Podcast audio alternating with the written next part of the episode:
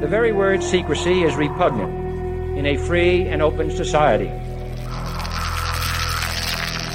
And we are, as a people, inherently and historically opposed to secret societies, to secret oaths, and to secret proceedings.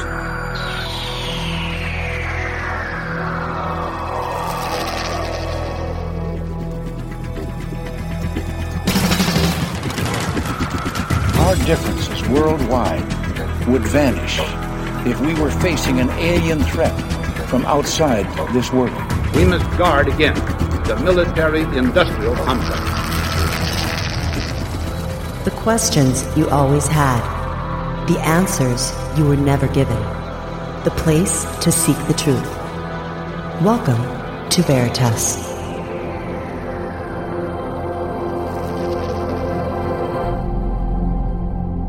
Greetings to everyone around the world, and a warm welcome to another edition of Veritas. I'm your host, Mel Fabregas, and I sincerely thank you for joining me once again. And if this is your first time, please make yourself at home. To listen to tonight's full interview, you know what to do. Just go to veritasradio.com and subscribe. For less than a movie ticket per month, you can be equipped with invaluable knowledge. And that is priceless. Tonight's special guest is Dean Henderson, who will discuss big oil and their bankers in the Persian Gulf. Essentially, we will discuss the source of what is consuming this world, its resources, and the enslavement of its people, and what we can do at a grassroots level to change it. Right now on Veritas.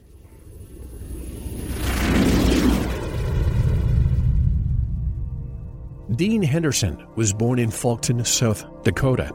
He earned his master's degree in environmental studies from the University of Montana, where he edited the Missoula paper and was a columnist for the Montana uh, Kaimin. His uh, articles have appeared in Multinational Monitor, in these times, Paranoia, and several other magazines. A lifelong political activist and traveler to 50 countries, Henderson is co founder of the University of Montana Green Party and the Ozark Heritage Region Peace and Justice, Network. He was vice president of the Central Ozarks Farmers Union and the president of the Howell County Democrats. In 2004, he won the Democratic nomination for U.S. House of Representatives in Missouri's 8th District. He's the author of many books, including Big Oil and Their Bankers in the Persian Gulf, Four Horsemen, Eight Families, and their global intelligence, narcotics, and terror network. It has become a global cult classic among conspiracy researchers, or as I say, parapolitical researchers, and it will be the focus of tonight's interview. To learn more about Dean Henderson's work, buy his books, and read his weekly column, visit his website at deanhenderson.wordpress.com, which is also linked at ours. And I would like to welcome Dean Henderson to Veritas. Hello, Dean, and welcome. How are you? Hey, great, Mel. Thanks for having me. Oh, it's my pleasure. And I was telling you offline that uh, reading this book once again reminds me of of why the world is the way it is today. The subjugation of the entire planet, mainly to oil, to drugs, and and other things. But why don't we just give a, a quick background of yourself and how you started looking into these topics? Well, sure, uh, Mel. That started as a master's thesis uh, back in 1989 in Missoula, Montana. Uh, I was get, I got my master's in environmental studies, and uh, it was started out. You know, we had the biggest, uh, I guess, per capita anti-war protests during uh, that time. That was the Gulf War, you know, way back then, and um, in Missoula. And I put out this alternative paper, and um, as part of my, you know, getting my master's, and I started checking into well, who owns the oil companies that are profiting from this Gulf War? You know, was what it was. And you start seeing the numbers coming in, and how you know ConocoPhillips 320% increase in profits, ExxonMobil 600% increase in profits, you know, during this time, and selling oil to both sides, sure. And we're talking about the first Gulf War, right? The first yeah. Gulf War, yeah. And so I guess the title of that thesis, another long title, you know, was uh, Gulf Cooperation Council, a Regional Resource Security uh, uh, state for the regime of international capital accumulation, uh, RICA instead of RICO, right?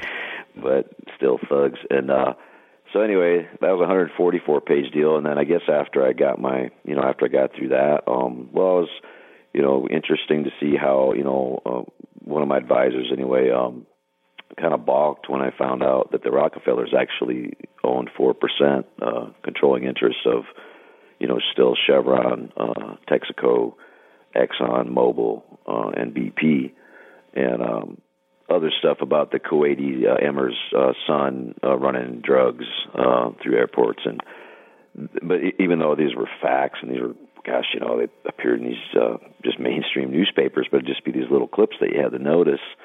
And that's kind of the world out there. If you notice the little things, the little, you know, backstories and stuff, you can kind of piece these things together, in addition to knowing your history, of course. But um anyway, I just so that interested me. Well, why would they, you know, balk at that? It's a fact, you know, but the, the people are so brainwashed, uh, you know, to against believing in a conspiracy. Well, conspiracy is happening right now between you and I, Mel. We're conspiring to have a conversation about these things. So conspiracy actually happens every day. It's just uh, it's perfectly normal. It's just if you have a hundred trillion dollars at your disposal, like the Rothschilds, and you cut a deal with the Rockefellers, um, and you're sitting in a boardroom, it can move the the earth. I mean, it can literally shake the earth. You know, um, with that kind of money and that kind of power behind the conspiracy. So of course, it just kind of logical that these people would accumulate this wealth, and as the saying goes, you know, wealth begets more wealth. So if these people had all this money way back then, well, gosh, they must have a lot of money now, and they do. And it turns out they're the the people. So anyway, I got through my masters. I just kept reading, uh, traveling, uh, took stuff. You know, I'd clip clip things out of the Bangkok Post or you know, uh, Guatemalteco uh, magazine in Guatemala, whatever, you know, wherever you're at, clip it out, save it. Had a huge pile of you know papers I was lugging around with me, um, and more getting into the conspiracy aspects of it too. You know, Freemasonry and the Illuminati, and uh, you know, reading Jim Marrs, reading David Icke, uh, reading you know stuff like that. Reading a lot of probably over a hundred books um, during that period of time after my you know graduate degree, and uh, just this is where the book came from. So. Um, yeah, I guess it's uh, everything I know um, uh, about these this thing uh, that's uh, controlling the planet, you know, and hopefully it can further the conversation, and uh, hopefully it could be a research uh, document for quite some years to come. Is my hope, you know. Um, it's a very dense book. As no, it's just very fact, just fact filled, and that some people it's too much. It's like okay, yep. Because if there was connecting sentences, there'd be 750 words instead of you know 450 or whatever. So and at the f- first time I printed it, I, I, you know, was back in the old days when I did 300 copies, and you had to, you know, literally pay for the paper, and uh, so you know, uh, you had to keep it down there. But it's it's just dense, and it's uh, hopefully it's like I say, a research document. I think it's got 938 footnotes um, in that book, um, and uh, so it's not conspiracy theory anymore at that point. No, and you crushed all your T's and you dotted all your I's. A lot of people, when we think of oil, we think of the desert, there was nothing there.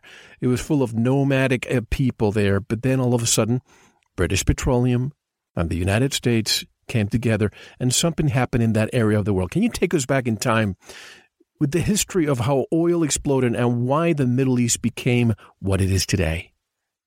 Sure. Well, you know, it was all about uh, Standard Oil, you know, of California, uh, and their big find. Uh, I believe it was 1943, and um, you know, before that, again, yeah, most of these sheikhs nowadays uh, they were pearl divers and uh, laborers, and you know, the British had just uh, basically carved up the Ottoman Empire with the Sykes-Picot Agreement and different things, right?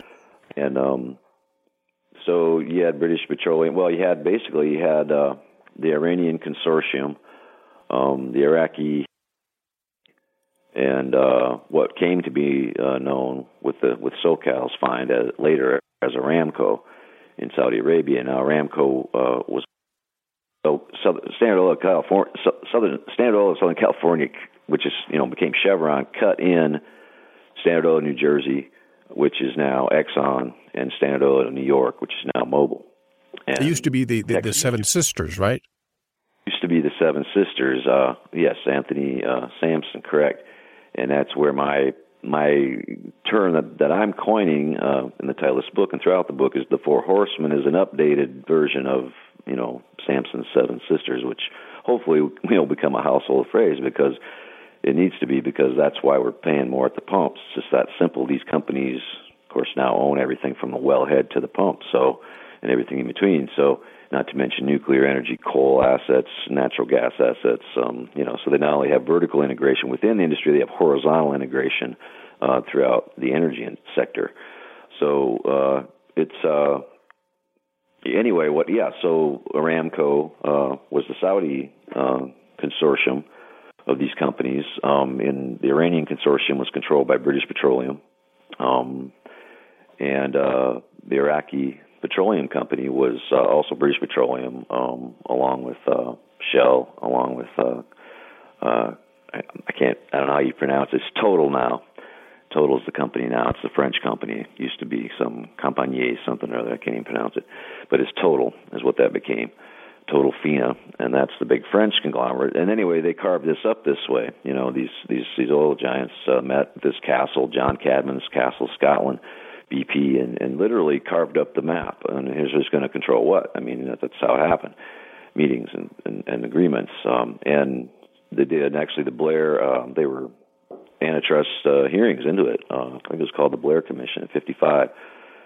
Um, so they carved up these assets. They basically uh, started pumping on, and then came you know Bechtel, and you know to build it all, um, along with uh, Halliburton and uh, you know Fluor Daniel was a big one back in those days, um, and then came um, you know basically 13 uh, families uh, controlling the Saudi economy, all of who were either selling refrigerators for Kenmore or cars for Chevrolet or you know on and on and on. They became agents of U.S. multinationals that then went in there and then uh, as the oil wealth uh, grew in Saudi Arabia, were able to sell these other things.